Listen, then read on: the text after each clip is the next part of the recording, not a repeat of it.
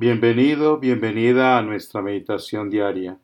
Soy Fabio Mari Morales, sacerdote misionero redentorista en la parroquia Nuestra Señora de Guadalupe, Newton Grove, Carolina del Norte. Hoy celebramos a San Pablo Miki y compañeros mártires.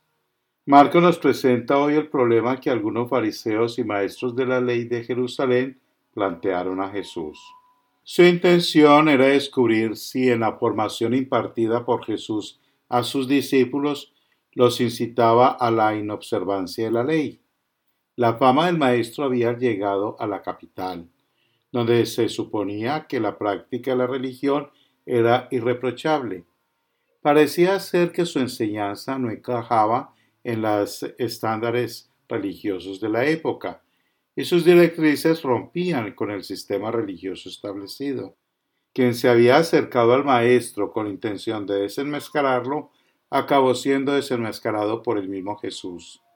Todo comenzó con la crítica hecha a los discípulos. ¿Por qué se sientan a la mesa sin antes lavarse bien las manos? Era una costumbre fundada en una serie de prejuicios. Una de ellos es que el contacto externo con las cosas puede volver impuro el corazón humano. Otro era el miedo a haber tenido contacto con un pagano y por tanto haber contraído alguna impureza. La impureza interior se explica pues por un gesto puramente exterior. Jesús se propuso demostrar cómo la tradición considerada ejemplar era en última instancia obsoleta y podía ser manipulada sin escrúpulos. Un ejemplo de ello fue la forma inhumana con la que muchos maestros de la ley y fariseos piadosos trataban a sus padres, tergiversaban la ley, hasta el punto de interpretarla a su favor. La impiedad quedó así cubierta por la falsa piedad. El Maestro Jesús buscó evitar que sus discípulos se contaminaran con esta mentalidad. Es muy grave cuando Dios no solo advierte sobre la conducta de su pueblo, sino que lo acusa de la gravedad de sus decisiones. Cuando Jesús dice que abandonáis el mandamiento de Dios para seguir la tradición de los hombres, está señalando el núcleo inspirador de la actitud transigente de un pueblo que se presenta como religioso, guardián de la correcta práctica religiosa. Sin embargo, con frialdad y con incuestionable convicción desplaza a Dios de su lugar insustituible en el centro de la vida de quienes creen. Ciertamente con satisfacción, que es el sentimiento de los perversos y de los convencidos de su hueca dignidad moral.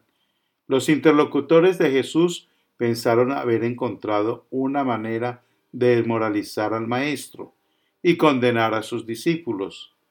Este es el único camino común y siempre muy explorado por los hipócritas, como los llama Jesús. Buscan ganar autoridad y validar sus posiciones desmoralizando a los demás, aunque sea resultado de sus perversos y oscuras pretensiones. Los verdaderamente honestos no necesitan atacar, destruir a los demás, para encontrar su propio lugar de autoridad y reconocimiento. No son pocos.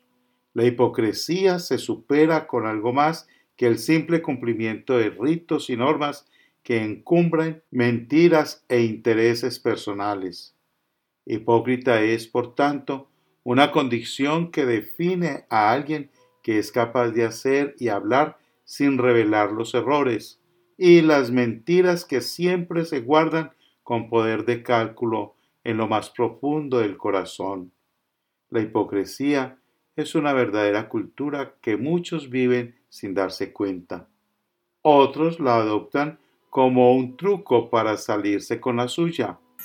Todos los cristianos estamos llamados a vivir honestamente, dando acogida y amor a todos nuestros hermanos. El Señor le bendiga abundantemente. Felicidades.